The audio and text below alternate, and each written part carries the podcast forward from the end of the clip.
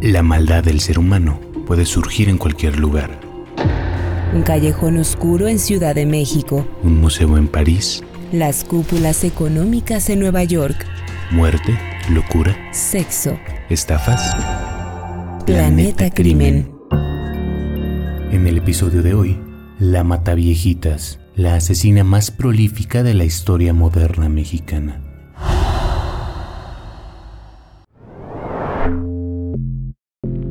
Dame una cerveza si te llevas a mi hija. Le dijo Justa Samperio a José Lugo, un joven de entonces 26 años, hermano de la amiguita de su hija, con el cual estaba emborrachándose desde hacía horas. El chico accedió y salió a comprarle lo que había pedido a cambio.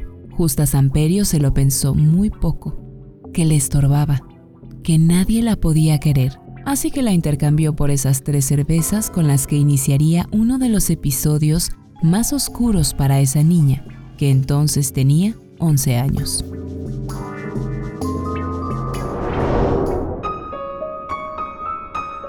Se llamaba Juana Dayanara Barraza Samperio y observaba atenta la escena, y no lo podía creer, pero aún así, incrédula, estaba entrando a un infierno real a otro infierno real, porque la vida con su madre hasta entonces había sido un amasijo de abusos.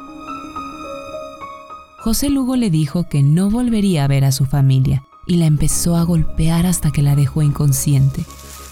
La ató con cuerdas a la cama y la violó por primera vez. La primera de muchas.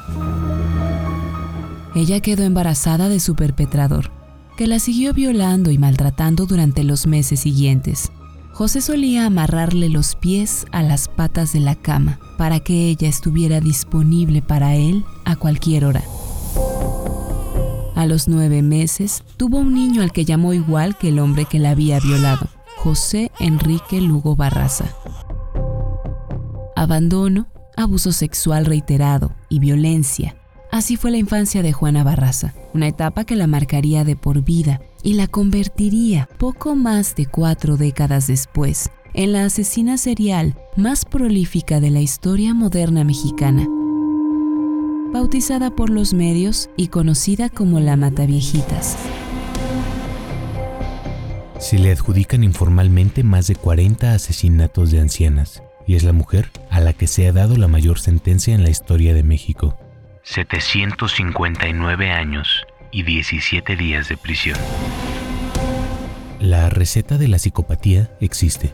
Es una cierta predisposición a la violencia, derivada de factores medioambientales como el abuso físico, sexual o psicológico durante la infancia, junto al desarrollo de una personalidad hostil.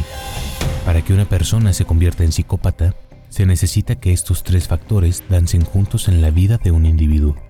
La psicóloga Peggy Ostrowski es quien le ha llamado la receta de la psicopatía. Y si alguien los acumula, la posibilidad de que se gesten individuos con personalidad violenta es alta, de alrededor del 80%. En la vida de Juana, los tres hicieron un cóctel perfecto. Era hija de una madre alcohólica, fue abusada desde que era pequeña y fue acumulando odio y focalizándolo en una figura, la materna. Juana forma parte de ese 80% que, si vive estas condiciones, padece este trastorno de personalidad y se vuelve violento. La psicopatía les hace carentes de empatía con los demás y les vuelve sumamente manipuladores y mentirosos. Les hace insensibles a la violencia y al sufrimiento humano. Y en el peor de los casos, les permite matar sin ningún tipo de remordimiento. En 2008, a Juana Barraza se le acusó formalmente de al menos 16 homicidios de ancianas, a las que estranguló con distintos instrumentos y a sangre fría. Luego de hacerse pasar por trabajadora social y ganarse su confianza. Cada vez que asesinaba a una de sus víctimas, Juana mataba a su propia madre, la odiaba, y ese odio se extendía como pólvora hacia las señoras mayores. A ella la violencia no le genera ningún sentimiento, más que una fría indiferencia, según definieron los análisis psicológicos que le practicaron después de haber sido detenida. Sin embargo, en público no mostraba una personalidad violenta. Le llevaba mariachis a una vecina anciana y le llamaba mamita. Las ironías de la vida, de la vida de una asesina. Trataba de cubrir quién era con buenas acciones. Llevaba una doble vida y tenía una cara oculta, como la mayoría de los asesinos. Los abusos y la violencia para Juana empezaron el día en que ella nació, el 27 de diciembre de 1958, en Pachuca de Soto, Hidalgo. Su padre abandonó a su madre el día en que ella dio a luz. Su madre, unos años después, volvió a relacionarse con otro hombre, con el que ambas empezaron a vivir al poco tiempo. Pero las condiciones no mejoraron para ella. Justa, su mamá, era alcohólica y la maltrataba. La casa en donde vivía la familia estaba vacía. No había ningún mueble, ni siquiera una cama. Dormían en el suelo y se tapaban con costales vacíos de cemento. No fue a la escuela porque su padrastro consideraba que las mujeres no necesitaban estudiar para ser amas de casa. Más bien tenía las responsabilidades de una adulta. Cuidar a sus dos hermanos menores, fruto de la segunda relación de su madre, hacer la comida y realizar las labores domésticas. El que su madre se hubiera juntado con el que ahora era su padrastro tampoco implicó que los golpes y la violencia contra ella se detuvieran. Justa sabía bien cómo esconder y mentir sobre los moretones que le dejaban los golpes que le propinaba a su hija. Justa, el nombre de su madre, nombre que escupía ironía. Cuando ella regaló a Juana, su padrastro insistió en buscarla a pesar de que la madre decía que la misma niña se había marchado por voluntad propia. Estilo de crianza deficiente, violencia modelada como recurso, abandono persistente, sufrimiento y justificación de la agresión física y verbal. Todos estos son diagnósticos psicológicos formulados a partir de las declaraciones posteriores de la asesina. Después de 15 meses en cautiverio a manos de Juan Lugo y con un niño en brazos, la adolescente Juana logró escapar y regresar a la casa de sus padres, pero el daño, de por vida, ya estaba hecho. Su vida nunca fue estable. Desde su adolescencia pasó por diferentes trabajos y se relacionó con varios hombres, con los que tuvo a otros tres hijos, además del engendrado a sus 11 años. Con ellos, repitió los mismos patrones de violencia que aprendió de sus padres. Todos los trabajos a los que se dedicó estaban relacionados con el comercio pero a los 30 años empezó a ser empleada doméstica y a practicar lucha libre de forma profesional en arenas pequeñas de la periferia del entonces Distrito Federal. Detrás de un traje y una máscara rosa chillante que asemejaba una mariposa, Juana era los fines de semana la dama del silencio. Una luchadora ruda que ganaba entre 300 y 500 pesos de entonces por función. Sin mucha gloria durante su carrera, a los 43 años decidió dejar el pancracio y se dedicó a la promoción de la lucha libre. A su cargo, llegó a tener a 70 luchadores profesionales, entre ellos a La Parca y a Latin Lover, dos de los más famosos de su época. Para entonces, en 1998, ya había sido asesinado José Enrique Lugo Barraza, su primer hijo, el fruto de la violación sufrida de adolescente. A José Enrique lo mataron a los 24 años en una riña callejera a batazos por negarse a darle a unos hombres dinero para una cerveza, según contó el periodista Fabricio Mejía Madrid en una de sus crónicas. El día que lo mataron fue, según contaría la misma Juana, el día más triste de su vida. Al bajarse de los escenarios de la lucha libre, los sentimientos violentos se vieron aprisionados en su interior como dentro de una olla express. Estaba a punto de pasar de ser una víctima a convertirse en victimaria. Para cuando Juana dejó la lucha libre en 2001, la olla express que esa mujer traía dentro estaba a punto de explotar, si no es que ya lo había hecho. A partir de 2003, los asesinatos de ancianas de Juana se volvieron más frecuentes, aunque desde 1998 se tienen registrados casos aislados. En 2003, sus víctimas llegaron a 12, el año siguiente parecía que el diablo andaba suelto porque aumentaron a 17. Juana empezó a matar después de los 40 años y se le ha comprobado participación en al menos 16 asesinatos de ancianas, pero se cree que mató a más de 40. y que pudo haber empezado su carrera asesina a fines de los años 90. En 2005 hubo 11 casos y en 2006, el año de su detención, solo uno, porque la atraparon a principios de ese año, en enero. De no haber sido por una mala coincidencia, el diablo, o mejor dicho, la diabla, hubiera seguido suelta. Una anciana hacía la compra en el supermercado. Juana la observaba y se aseguraba de que estaba sola. Se acercaba de manera amistosa para ganarse su confianza. Fingía ser una trabajadora social y ya que las ancianas confiaban en ella, entraba con ellas a su casa. Por eso las cerraduras nunca fueron abiertas a la fuerza, porque ella se encargaba de que las viejas no tuvieran miedo. Pero ya dentro de la vivienda se acababa el montaje y Juana les mostraba su verdadera cara, la de una asesina las golpeaba y la llave china aprendida en la lucha libre era la mejor manera de inmovilizarlas. Les colocaba el brazo alrededor del cuello y luego se los rodeaba con algún objeto, un estetoscopio, una media o una mascada. Las estrangulaba con lo que tuviera más cerca de las manos. Luego rodeaba algunos objetos y salía de la casa de su víctima.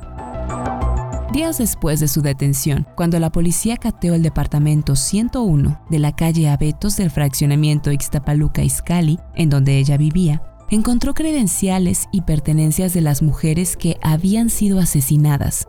Se le encontraron monedas viejas, una peseta española de la época de Franco, un peso cubano, un dólar canadiense. Además, había unos zapatos blancos y una bata con el logotipo del Instituto Mexicano del Seguro Social. En la casa de Juana había también un altar a la Santa Muerte, en el que la santa, que suele ser adorada por delincuentes, estaba acompañada por Jesús Malverde, otra figura que suele ser venerada por narcotraficantes. Al pie del altar había una víbora en un frasco, una ofrenda de manzanas rojas, cuarzos y caracoles. Para rematar el cuadro, en el departamento de la asesina también había recortes de periódicos sobre el que se creía era un asesino en serie, hombre, al que la prensa le había denominado el Mataviejitas. El gobierno había conducido una confusa investigación. Con los retratos hablados se había elaborado un busto extraordinariamente similar al físico de la asesina, pero en la que no supieron atinar al sexo del perpetrador. Las autoridades dijeron que podría ser un hombre travestido, pero por la fuerza y saña de los asesinatos, nunca imaginaron que se trataría de una mujer. Para la Mataviejitas, el abuso sexual sufrido en su infancia y el asesinato violento de uno de sus hijos fueron la raíz del desarrollo de su patología. Juana tiene alterado el perfil neuropsicológico según el testimonio de la psicóloga especializada Peggy Ostrowski. Está de alguna manera desconectada. Una silla, un niño enfermo, una mujer que está a punto de ser asesinada. ¿A ella? A ella le da lo mismo uno u otro y nada le genera empatía. Nada. Sin embargo, ha sido una madre responsable y preocupada por sus hijos. Siempre se ha hecho cargo de ellos, que han sido la causa de sus desvelos. Incluso cuando fue detenida, le pidió permiso a los policías que la detuvieron para hacer una llamada y pedirle a alguien que recogiera a sus hijos de la escuela. Además del primer hijo fruto de la violación, la asesina tuvo tres más. Dos de ellos dependían de ella al momento de ser detenida.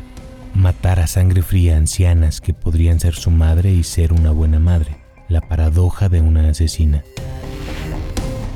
Ella rompe todos los esquemas en cuanto a la manera en la que ha asesinado a sus víctimas. Mientras la mayoría de psicópatas tienen entre 20 y 40 años, Juana Barraza empezó a asesinar después de esa edad. Mientras que la mayoría de psicópatas lee y ve películas para alimentar sus fantasías, ella es analfabeta y con mucho esfuerzo escribe apenas su nombre. Ella no tiene fuentes de inspiración. Ella es auténtica, lo inventó todo sostiene la psicóloga que se ha encargado de delinear su perfil asesino.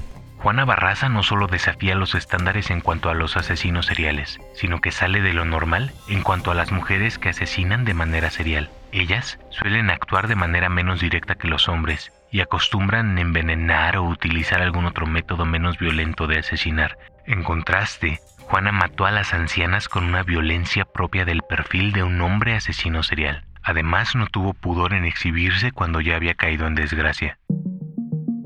A la hora de describir cómo las mataba, en los interrogatorios posteriores a su detención, la ex luchadora detalló cómo rodeaba a sus víctimas con el brazo izquierdo y simuló cómo las inmovilizaba al tiempo que posaba para las fotografías y sonreía a la cámara. El mataviejita surge como un doble imaginario del chupacabras, ese animal que supuestamente destazaba vacas por las noches en muchos lugares de México, según comparó Mejía Madrid. Está en todas partes y puede matarte si eres una anciana, puede matar a tu madre, a tu abuela. No se sabe si es una, uno o varios, si es hombre o mujer. Más bien se cree que es hombre, pero se tiene la idea que se disfraza de trabajador social o se viste de mujer para ganarse la confianza de sus víctimas. La investigación sobre el caso fue un tanto errática por parte de las autoridades. El procurador Bernardo Batis hacía declaraciones disímbolas sobre el asesino que era un hombre travestido o que era brillantemente listo, pero también llegó a decir que no podía existir y hasta que se suicidó. Mientras, el entonces jefe de gobierno, Andrés Manuel López Obrador, desmentía lo que a todas luces era una realidad que había un asesino serial matando ancianas. En una de sus acostumbradas conferencias matutinas, negó que existiera un asesino en serie que se hiciera pasar por personal del programa de adultos mayores para robar y matar a gente mayor. Aseguró que eran casos aislados y que sus adversarios estaban tratando de politizar la situación en contra de su administración. Durante su gestión, los adultos mayores cobraron una notoriedad que antes no tenían. Por eso López Obrador veía moros con tranchetes en la huella criminal de la mata viejitas. Sin embargo, fue justo durante su gestión que ocurrieron la mayoría de los asesinatos. En septiembre de 2005, para cuando Alejandro Encinas era el gobernante interino, se volvió prioridad atrapar al asesino en serie Encina se comprometió a que antes de salir de la jefatura de gobierno, el asesino estaría tras las rejas. Presionado por los titulares mediáticos y por la sangre que corría en la capital, en menos de 24 horas se habían encontrado otros dos cadáveres estrangulados de mujeres de la tercera edad. En esa semana de septiembre del 2005 se encontraron tres ancianas muertas. El asesino o mejor dicho, asesina, estaba furiosa y ávida de sangre. A Patricia Payán, la criminóloga implicada en la investigación, el caso ya se le había vuelto una obsesión, porque según aseguraría después a la prensa, no era posible que existiera una asesina serial, pero el tiempo se encargaría de aclarar incredulidades y sospechas. La criminóloga fue la encargada de construir el busto del asesino con base en más de 100 retratos hablados descritos por testigos. Un busto afeminado, pero al mismo tiempo que podría ser un hombre, con cabello castaño medio y con una blusa roja. Ese detalle fue repetido una y otra vez por testigos. El asesino siempre vestía con una prenda roja. Cuando el busto fue presentado ante los medios de comunicación, estos se burlaron de las autoridades, recuerda la especialista encargada del busto. Sin embargo, cuando Juana fue capturada, la asesina y el busto tenían un parecido escalofriante y ambos traían una blusa roja. El 25 de enero de 2006, finalmente la suerte le sonreiría a las autoridades y Juana Barraza sería detenida luego de salir de la casa de su última víctima.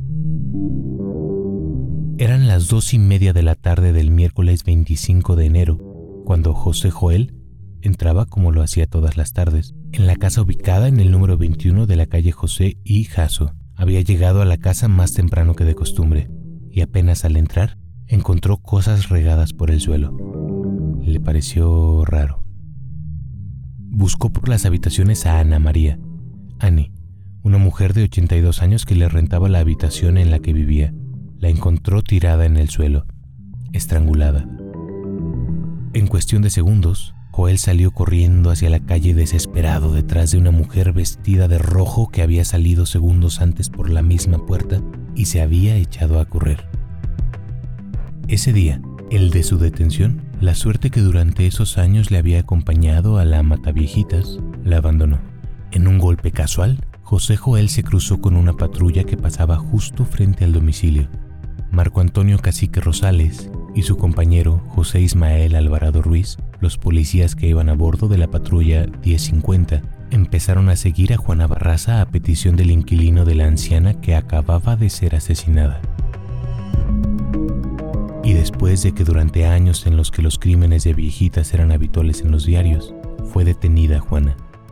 Esa mañana, ella había salido de su casa con un pequeño maletín y después de un viaje de al menos 30 minutos en transporte público, llegó a la casa. Tocó el timbre Ana María salió a recibirla al patio porque Juana le ayudaba con la limpieza. Cruzaron de vuelta el patio juntas y entraron a la casa. Ahí, la dama del silencio hizo los movimientos acostumbrados, sacó el estetoscopio y estranguló a la mujer. En menos de cinco minutos, que es el máximo que una persona puede luchar por su vida antes de morir asfixiada, Ana María dejó de respirar Cuando detuvieron a Juana, iba vestida de rojo, el mismo color que algunos testigos habían descrito sobre la ropa del asesino y el mismo color con el que estaba vestido el busto que se hizo gracias a descripciones habladas. Todo parecía concordar. La policía lo había logrado. Había detenido a la asesina serial que llevaba sembrando el terror en la capital de México al hacerse pasar por trabajadora social y estrangular ancianas en sus propias casas. Con ella llevaba documentos que pertenecieron a otras mujeres mayores, instrumental médico y una credencial falsa que la acreditaba como promotora social del gobierno del entonces Distrito Federal. Primero, la actitud de Juana fue indolente. Cuando fue presentada ante los medios, ella parecía estar muy tranquila Incluso empezó a intercambiar preguntas y respuestas con los periodistas sobre su culpabilidad. ¿Cuántos homicidios lleva? Le preguntó una de las reporteras. Ninguno. Este es el primero. Se atrevió a contestar. Unos días después de haber sido capturada, la psicóloga Peggy Ostrowski la entrevistó por primera vez y Juana seguía aceptando solo haber cometido el homicidio por el que la capturaron. Y en el interrogatorio que le hizo poco después, el subprocurador Renato Sales Heredia la frialdad y la furia parecían mezclársele por dentro y salirle por la boca. ¿Por qué lo hizo? Le preguntó el subprocurador. Por coraje. La confesión de haber matado a la última anciana por la que la agarraron la hizo ante las cámaras y con esa misma furia y frialdad que se le reflejaba en los ojos. Empezamos a discutir por el dinero, porque le dije que no estaba bien lo que ella me pagaba. Ahí fue cuando ella me empezó a azotar y la verdad sí, sí la maté. La forma en la que me agredió pues me dio mucho coraje. Se justificó aunque casi enseguida rompió en llanto. Yo odiaba a las señoras porque mi mamá me pegaba, siempre me maldecía, y ella me regaló con un señor grande. Yo fui abusada, por eso odiaba a las señoras. Yo sé que no es excusa porque no merezco perdón de Dios ni de nadie, pero ya lo hice. Lágrimas falsas. En la realidad Juana no sufría en absoluto. Sus respuestas venían desde lo racional y no desde lo emocional porque ella nunca experimentó ni ha experimentado culpa o remordimiento alguno por sus fechorías, diagnosticó la psicóloga Feggy Ostrowski. En concreto, fueron tres los crímenes que Juana aceptó haber cometido en su declaración ministerial, aunque luego se retractó de sus palabras. Y así, a lo largo de su proceso, la Mataviejitas a pesar de que sus huellas coinciden con las encontradas en la escena del crimen de 10 homicidios de ancianas y de que se le ha comprobado la participación en otros seis más, además de 12 robos, ha asegurado que es inocente. En una de las últimas entrevistas que dio, con una sonrisa, aseguró que iba a morir en libertad. ¿Qué va a decir su epitafio? le preguntó el entrevistador. Que fue libre. Al fin fue libre, a pesar de todo lo que me acusaban. Gracias a Dios, nunca lo hice. Nunca he tocado a una viejita. Hasta el día de hoy, desde una prisión de alta seguridad, la mata viejitas insiste en que nunca ha tocado a una anciana. En 2015, la mata viejitas volvió a ser noticia. Los medios reportaron que Juana había encontrado el amor en la cárcel porque se casó con un hombre llamado Miguel Ángel, que tenía 74 años en ese entonces y que cumplía también sentencia por asesinato. Duraron un año de relación y se casaron junto a 49 internas en una boda colectiva en el Centro Femenil de Reinserción Social de Santa Marta, Acatitla. Pero el gusto le duró poco. Años después de la boda confesaría que nunca lo quiso. Yo cuando me casé en la Penny, yo le dije, yo no te amo, ¿eh? Él quería que ella le llevara dinero y que le diera gasto. Ella le dijo que quizá, si él realmente le sirviera como hombre, lo aceptaría, pero no lo aceptó. Y la relación se extinguió apenas al poco tiempo de empezar. Poco más de un año después, Juana se divorció. En La Penny, Juana tiene fama de cocinar delicioso y de hacer unos tacos de cochinita pibil sin igual. Juana Dayanara Barraza Samperio, conocida como La Mataviejitas, está recluida en el penal de Santa Marta Acatitla junto a otras asesinas célebres como Sara Aldrete, la narcosatánica. En caso de que sobreviva la edad a la que les cortó la vida a sus víctimas, Barraza saldría libre casi a los 100 años, en 2056. Narrado por Mariana Perusquía y Ricardo Ribón. Texto e investigación Mariana F. Maldonado. Producción de audio Uriel Islas. Esta fue una producción de Máquina 501 para el mundo. De Nada Mundo. Productor ejecutivo, Manny Mirabete.